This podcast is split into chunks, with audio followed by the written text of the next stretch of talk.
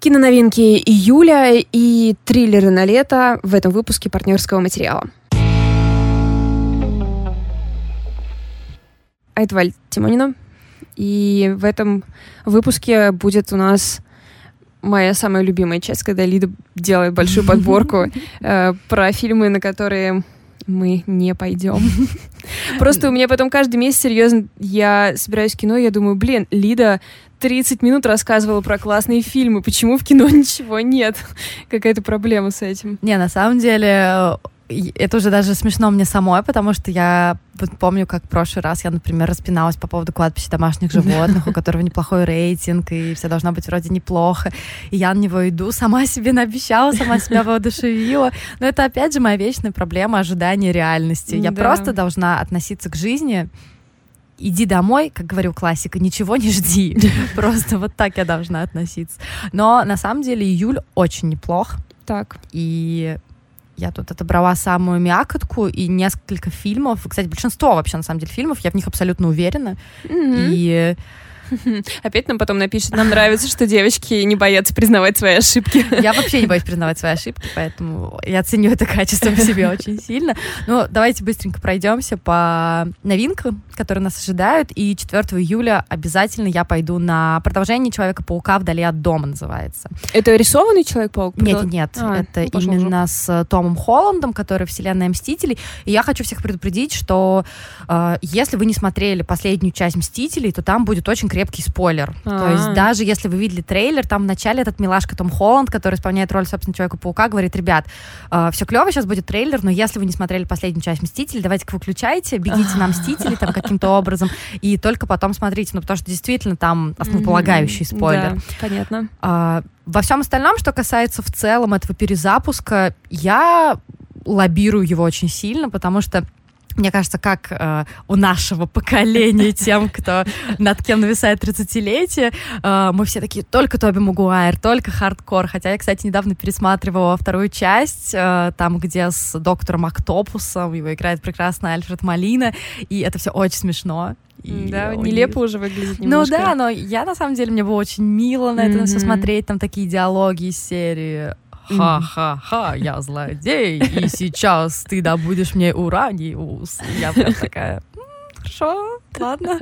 Но и вторую часть, как известно, никто не любит с Эндрю Гарфилдом и Эммой Стоун. Просто, я не знаю ни одного человека, который бы котировали, одного знаю, но он фанат Эндрю Гарфилда, который бы котировали эту часть. И когда вышел фильм «Человек-паук. Возвращение домой» Тома Холланда, я, кстати, очень ржала, то, что никто туда домой не возвращается никуда. Ну, то есть нет никакого возвращения, там просто происходит. А может, это наш какой-то перевод, как всегда, нелепый? Нет, там вроде homecoming. А, да. Так что Интересно, просто нас обманывают, может, безо всяких причин. И мне очень понравился этот перевыпуск, в первую очередь, потому что Том Холланд э, играет такого человека-паука-подростка, по сути. Вообще, я вот хотела сказать, что мне очень нравится омолаживание Человека-паука. Мне да? кажется, это прям вообще то, что нужно. Это должен быть юный герой, потому что все-таки у Тоби Магуайра есть вот эта комичность того, что это взрослый парень, да, который и... делает какую-то херню. Да, и комичность того, что, мне кажется, я уже говорила об этом, что мне кажется, Тоби Магуайр как бы смешно это не звучало, слишком сильный актер для ну роли ну, да, Человека-паука. Да, Просто да. потому что, помните, вот эти все его эмоции, они слишком настоящие, поэтому все издевались над ним, разобрали на мемы эти моменты, там, где он некрасиво плачет, но ну, да. он просто, как мне кажется, он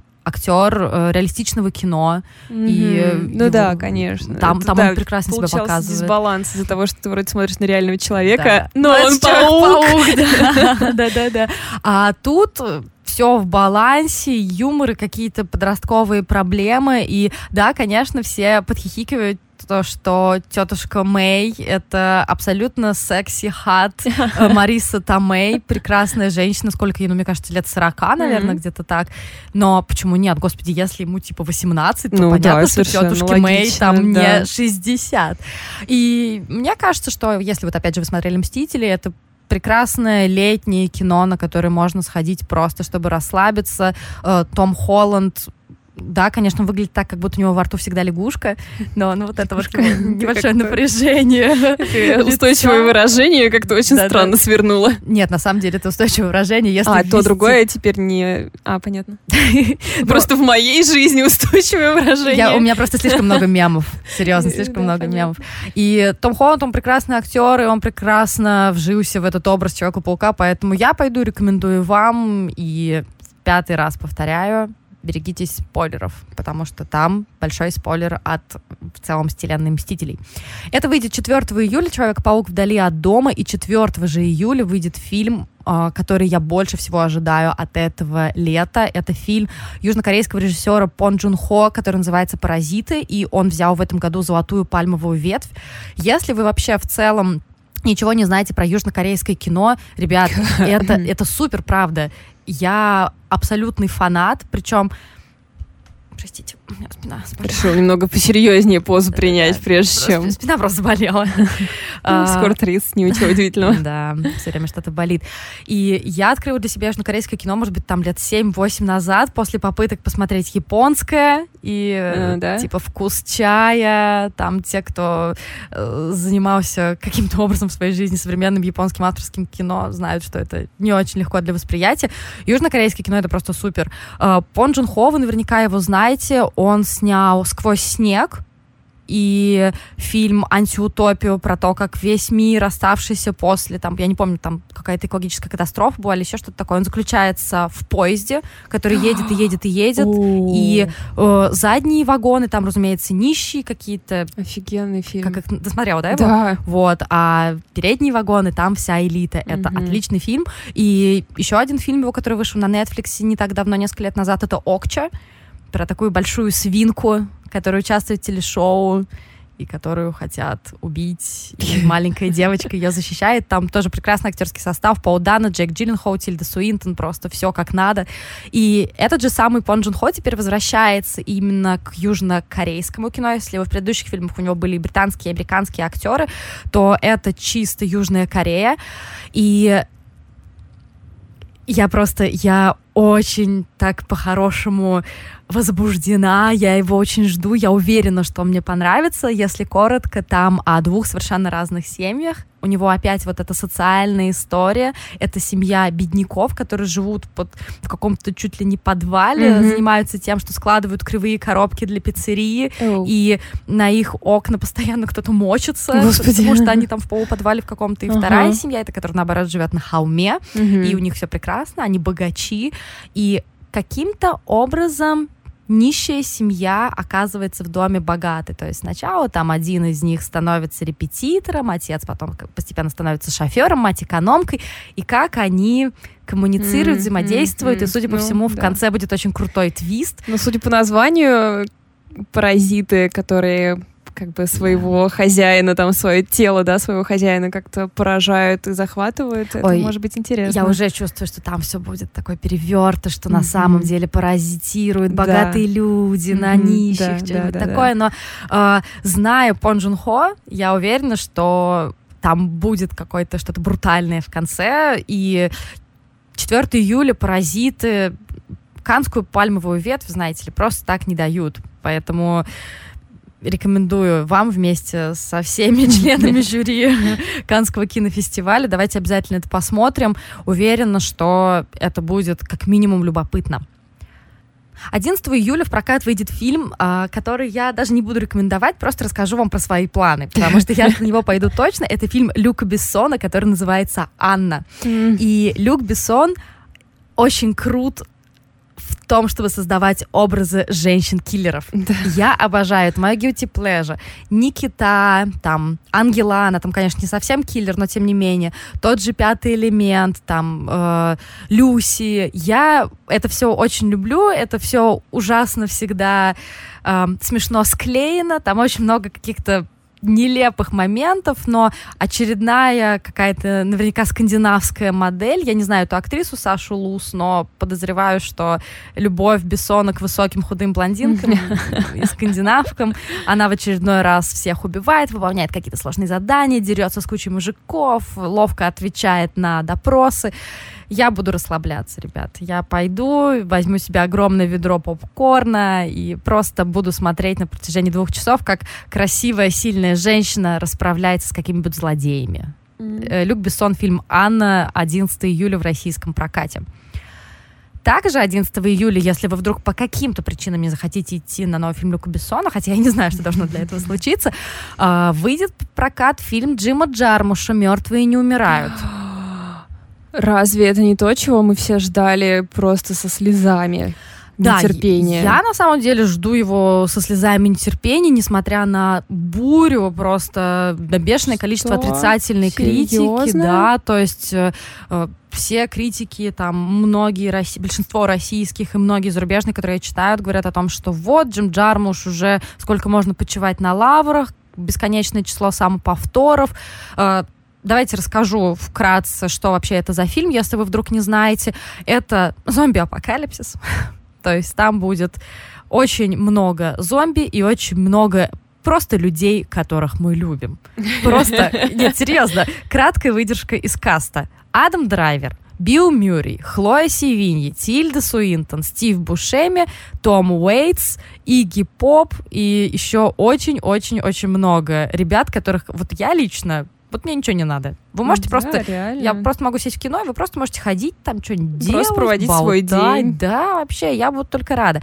И в чем критика заключается? Как раз в том, что вот Джармуш опять набрал всеми любимых людей, взял тему того, что она сейчас в кино на самом деле очень популярна, того, что мир-то на самом деле того заканчивается, mm-hmm, mm-hmm. не смог с ней справиться как-то остроумно и интересно, и, в общем, это не самый удачный фильм Джармуша. Ну, я так поняла по трейлеру, что это комедия, да? Ну, то есть, ну как, не в чистом виде комедия, но в смысле, что там... Черная не, комедия, да, да. не на серьезных щах апокалипсис, ну, не война Z какая-нибудь. Ну вот как раз претензия, насколько я понимаю, в том, что это и не смешно, ко всему прочему.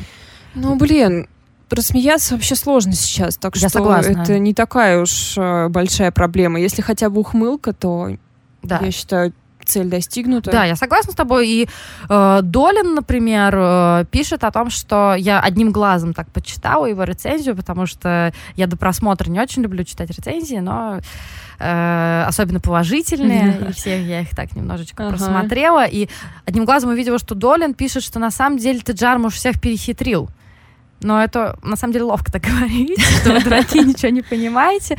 Но как бы то ни было, рейтинг на IMDb у него 6. Mm. Но ну, все равно пойду.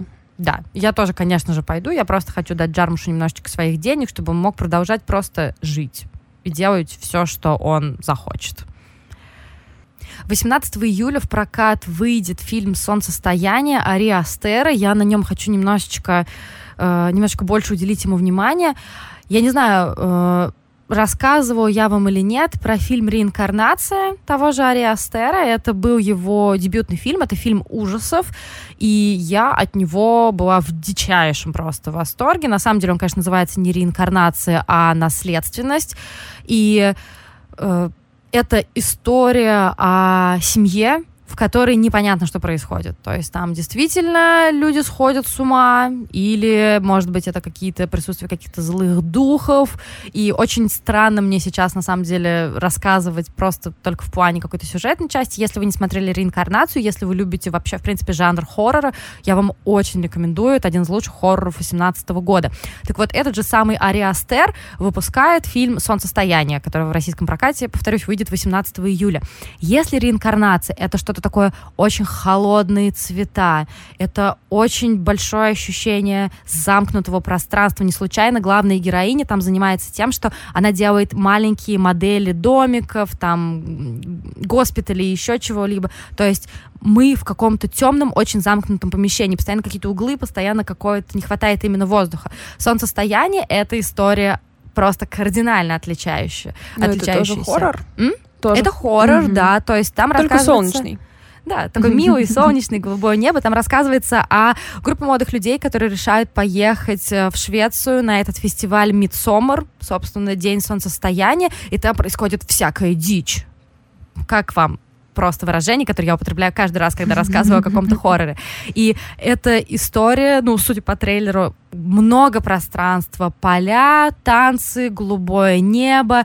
Посмотрите трейлер, он очень крутой. И хотя я обычно не рекомендую это делать, рекомендую идти просто с чистой душой, то тут он действительно просто супер жуткий. То есть там, знаете, вот все вот эти танцы, хороводы, и тут просто какие-то очень такая быстрая монтажная склейка, какие-то кричащие женщины, мы видим какой-то там каннибализм, еще что-то такое. Не знаю, хороводы уже сами по себе довольно пугающие, так что... Вообще, да, вообще, да. А, я думаю, что это я очень надеюсь, что Ариастер повторит успех реинкарнации, и солнцестояние будет войдет в число моих любимых хорроров, поэтому, пожалуйста, не подведи меня, Ариастер. Остальные-то ладно, остальные ладно, а вот Лид Кравченко — это человек, которому ты должен, конечно же, угодить. Поэтому 17 июля предлагаю нам всем пойти на солнцестояние. И еще одна хорошая новость опять от компании «Иное кино», которая позволяет нам смотреть классические фильмы на большом экране. Я, например, на прошлой неделе с огромным удовольствием сходила на фильм «Охотник на оленей», который я, кстати, не смотрела.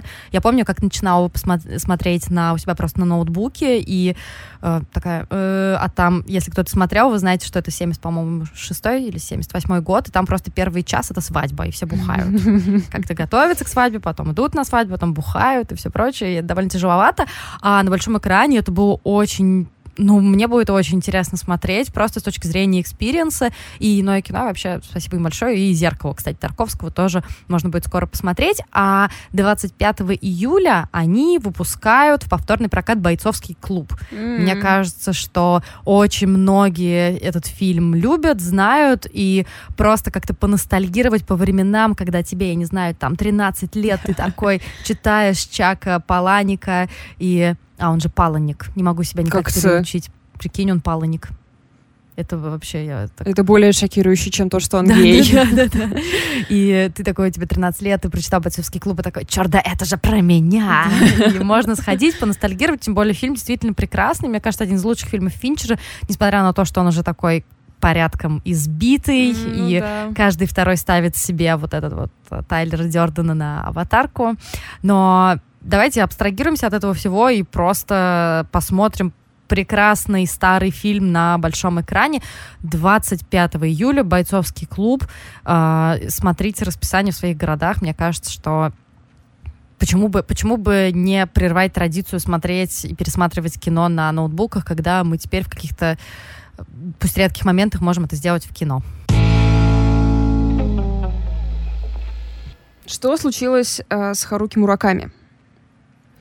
Я пошла навещать бабушку в больницу, и ей нечего было читать, и поэтому Харуки Мураками остался в госпитале для ветеранов войны.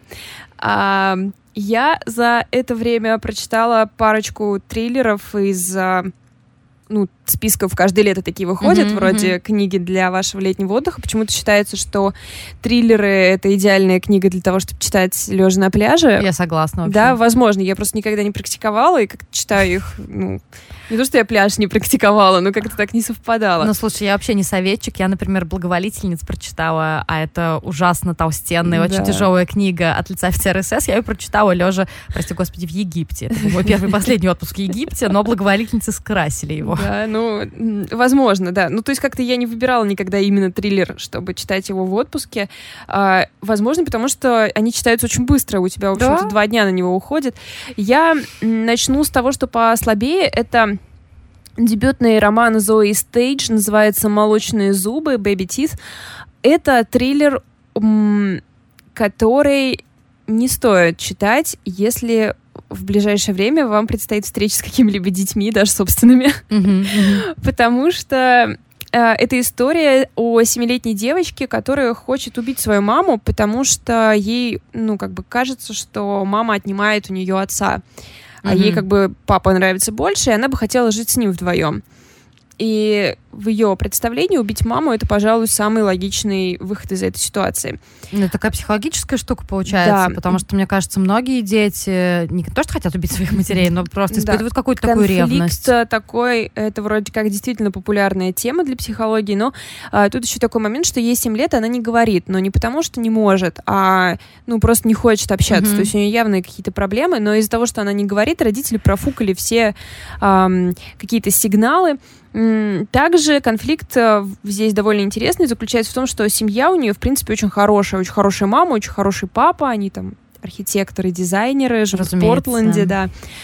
Ну и мама с ней сидит дома, и девочка папе никогда не показывает своего истинного лица. И он как бы не совсем маме верит в то, что, вот в том, что девочка на самом деле становится чудовищем. А, Пока, конечно, все не, ну, не превращается уже в слишком очевидное. Тут еще очень тоже интересную деталь она придумала, э, Зои Стейндж, я имею в виду. А, Мама страдает болезнью Крона. Это связанная с желудком болезнь. Если ее там как-то запустить, а, то человеку будет нужно ходить с а, таким мешочком, в который собираются Мгм. его там фекалии, моча. Мгм, мгм. То есть мало того, что это довольно мучительная болезнь, она как бы унизительная. То есть для этой женщины, которая очень красивая, очень утонченная, ей вот нравится ну, архитектура, она живет в прекрасном белом доме. И вот эта вот унизительная болезнь, связанная с расстройством кишечника, она эм, добавляет ну, то есть в какие-то моменты из-за нее как бы ее даже жальче, чем из-за этой дочери, именно потому что очень интересно показан вот этот конфликт того, что как бы, какую картинку ей хочется иметь, и то, какой она на самом деле является. К развитию, то есть у нас здесь есть как бы стиль самого, самого письма, у нас есть точка зрения мамы и точка зрения дочери, они чередуются поглавно. Здесь, хотя она читается быстро и она довольно страшная, здесь не хватает а, какого-то огромного твиста. То Мгм. есть, чтобы выяснилось, что на самом деле мать чудовище, Мгм. или чтобы выяснилось, что ее растлил кто-то, либо что-то, ну я не знаю, что-то. Здесь заявленный конфликт остается таким, какой он есть. И в, ближе к финалу, как это часто бывает у дебютных романов, да вообще не, точно, не только у дебютных, автору очень хочется показать, что он сделал research. И поэтому вот вам три страницы объяснений, как, чем социопат от психопата Мгм. отличается. Полностью вам справочная информация. Ну, никому это не интересно. Ну, как бы, э, это не то место, где мне хочется про это читать. Пофиг вообще, честно Мгм. говоря. Э, мне показалось беззубым немножко финал. То есть, э, знаешь, мне вспомнилось... Беззубым. Да, Молочные, молочные зубы. О. интересно. А, мне знаешь, вспомнилось, и вот ты, может быть, скажешь, какой это был фильм, потому что я помню только эту сцену. А, то ли вирус, то ли что-то. В общем, дети становятся очень а, жестокими и убивают, или, может быть, все становятся жестокими, не помню. В общем, сцена такая, женщина во дворе, Да, и очень да, много детей Да, на да, нее да. идут с ножиками. Да. И она вроде как может от них отстреливаться, потому что у нее пистолет, но она, естественно, не может это сделать, потому что хоть это и больные люди, но это дети, и она не может дать им отпор, и она позволяет им себя зарезать. Потому что она не может выстрелить в ребенка. Вот я просто помню только эту сцену. Слушай, такая... Мне кажется, я сейчас перепутала. Я вспомнила момент, где точно так же на женщину идут, но в итоге а, там другая история. Там к- какой-то какой зомби-вирус, и только какие-то какие-то дети ему не подвластны, как-то так вот. Ты не этот фильм Нет, виду, там, где Эмили нет. Блант играла? Слушай, я вспоминаю только какой-то дешевский британский фильм, там, где какие-то две семьи, что-то там все Ну, начали заражаться, и дети стали всех убивать. Да, может, нет? мо- может быть, слушай, зима ну даже какая-то? на самом деле, может быть, и не важно, и даже если это просто мне приснилось, мне кажется, как раз это очень интересный, э, ну, это интересный конфликт сделать ребенка атакующим, которому ты не можешь сопротивляться не из-за своей слабости, а из-за того, что ты, наоборот, ты сильнее его, и тебе природа не разрешает, как бы, ну что, убить его в ответ на то, что он пытается убить тебя. Ну да, этот конфликт, знаешь, один парень по имени Люцифер очень легко, исп- ловко использовал и сделал своим наместником маленького ребеночка, как мы знаем из фильма там Омен и Ну вот, да, да. И я, конечно, больше ожидала здесь вот этого выбора, то есть что ей делать, что делать матери, которая пытается убить собственную дочь. Но здесь все разрешается в психологическом, скорее, ключе. С другой стороны, это мои как бы сказать, пожелание к автору, что, конечно же, полная херня. Никакой автор этого слушать не должен. Если он хотел сделать из этого психологическое развитие ситуации, скорее такое методичку, что вам делать, если ваш ребенок оказался психопатом или социопатом, мне лень было читать э, разницу, вот, то, типа, вот поступайте А, Б, В, Г, Д. И, опять же, все эти э, претензии, они, как всегда бывает с триллерами и детективами, все претензии к качеству исполнения появляются после, потому что в процессе mm-hmm. это пейдж тернер, написанный по всем правилам. Ты просто листаешь, листаешь, листаешь, скорее узнать, чем все закончилось. Поэтому э, с таком, ну, с небольшим скепсисом, но я, в принципе, рекомендую, если у вас есть запрос вот на прочтение такого триллера «Молочные зубы» Зои Стейдж. И еще один э, триллер, который я рекомендую гораздо сильнее, это шведский, если я не ошибаюсь, э, «Почти нормальная семья», роман от Матиаса Эдвардсона. Он вышел у нас в, одновременно с Америкой, и поэтому я читала и слушала довольно много хороших отзывов на него считается он, по крайней мере, Нью-Йорк Таймс в подкасте назвали его одним из лучших триллеров на лето. Угу. Тут э, ну, я не знаю, может быть, я как бы не так много триллеров читаю, я бы не сказала, что он невероятный, но его действительно очень интересно читать. Он в себе сочетает три э, очень интересные, э, три очень интересных акцента. С одной стороны, это судебная драма, с другой стороны, это семейная, э, семейный mm-hmm. триллер, и э, также это расследование убийства. Mm-hmm. Вот, то есть э, смешение вот этих трех жанров, как мне кажется, довольно удачное завязка тоже очень интересная. У нас есть семья, э, в принципе, довольно успешный. Отец пастор в церкви, мать очень успешный адвокат по уголовным делам. Вот и у них, да, и у них есть э, 18-19-летняя дочь, угу. которая, как, кстати, я обнаружила и в Америке в культуре, и вот, значит, и в Швеции тоже, 18-19 э, лет человек называют подростком. Mm-hmm. В нашей стране, по-моему, подростком ты прекращаешь быть где-то в 17. Но мне кажется, это просто разница в совершеннолетии, потому что у нас же 18 лет уже совершеннолетние, да. а я не знаю, как в Швеции, но в Штатах это 21. 21, да.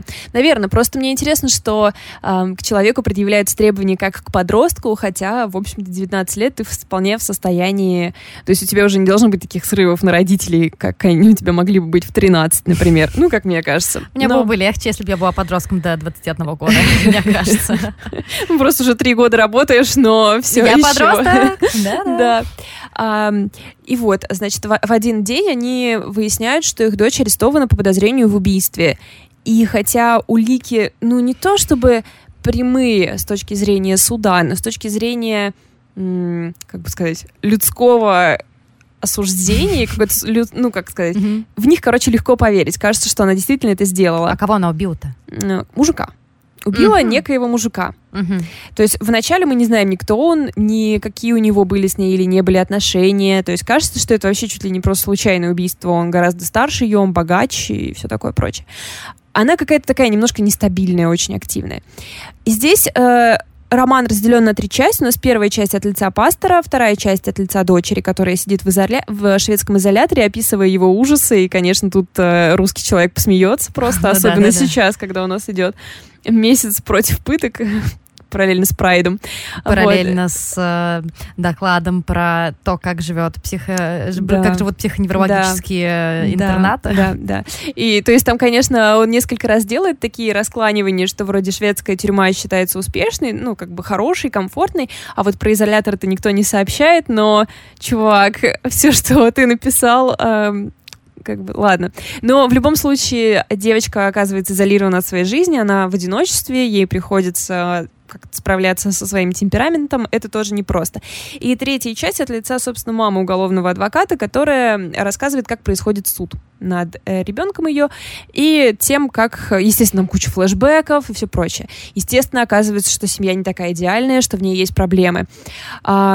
Плюс интересно, что все три рассказчика ненадежные, потому mm-hmm. что они все говорят о своей, от своей точки зрения.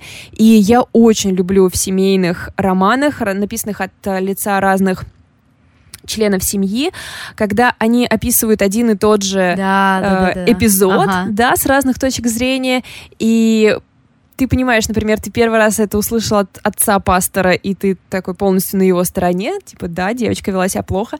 Потом э, ты видишь этот эпизод от лица девочки, и ты такой, ё-моё, твой отец, походу, психопат. Э, ну, не психопат, конечно, как я теперь знаю. Вот. И потом, значит, от лица матери, и все, значит, скажется теперь совсем другим. Там не то, что прям много этого. Это просто очень приятный бонус для повествования, потому что все становится очень объемным благодаря этому.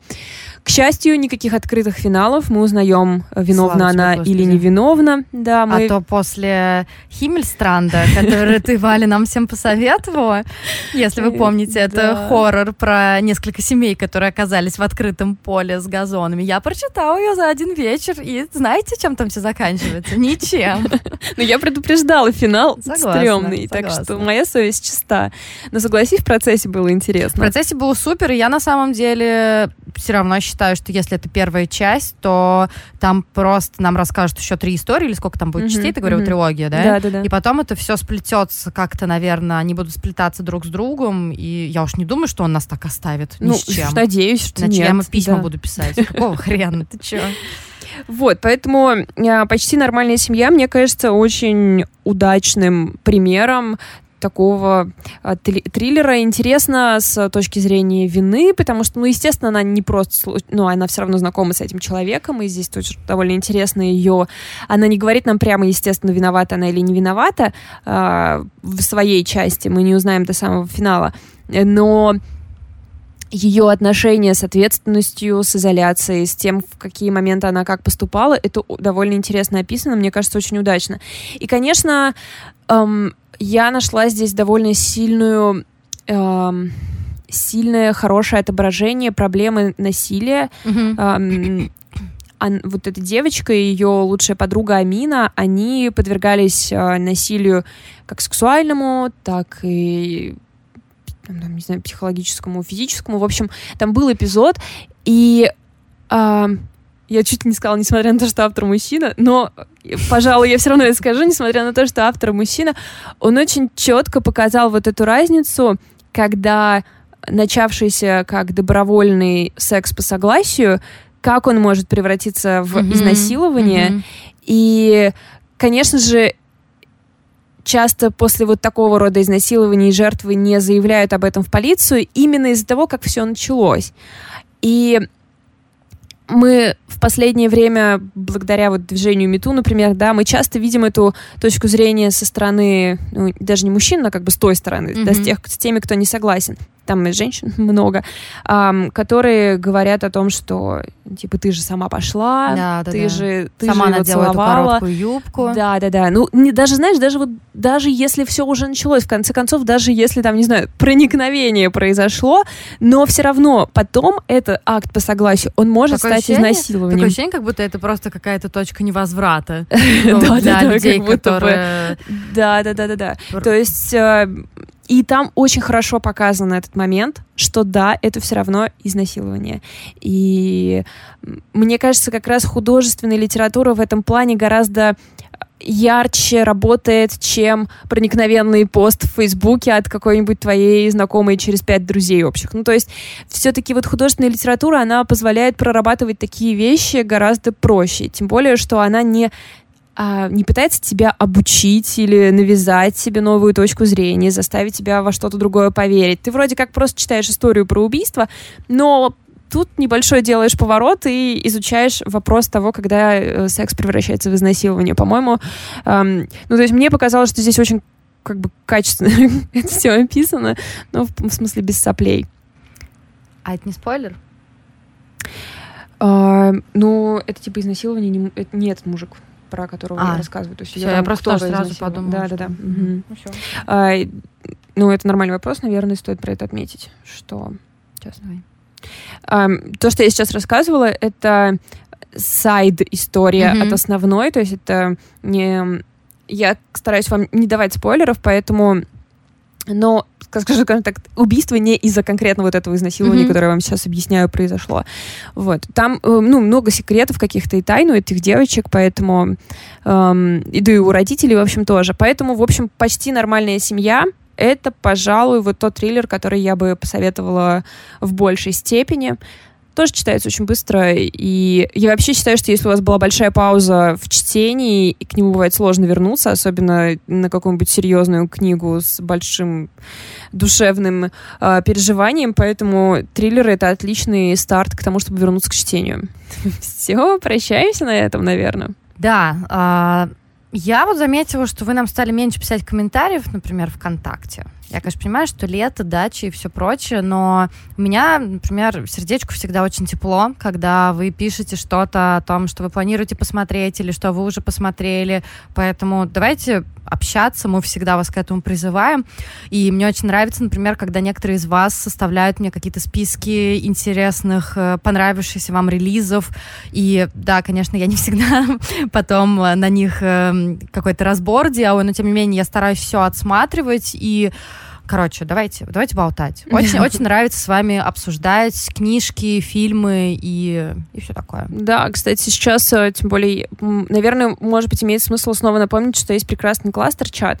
Да, где, кстати, да. Потому что летом очень много крутых релизов по сериалам, и сейчас там жизнь у нас бурлит, поэтому через э, лидинг-канал Open Cluster, телеграм-канал, вы можете найти э, чат э, людей, которые его читают и которые, в общем, обсуждают кино и сериалы, и сейчас сейчас прям жаркая пора, много что можно обсудить. Да, можно давайте. заходить туда. У нас там довольно много человек, мне кажется, человек 60 уже. Да побольше. Поэтому да. найдете себе единомышленника для да. обсуждения. В общем, призываем вас общаться с нами. Вот такие вот мы э, открытые девчонки. Всем спасибо, до следующей недели. Пока.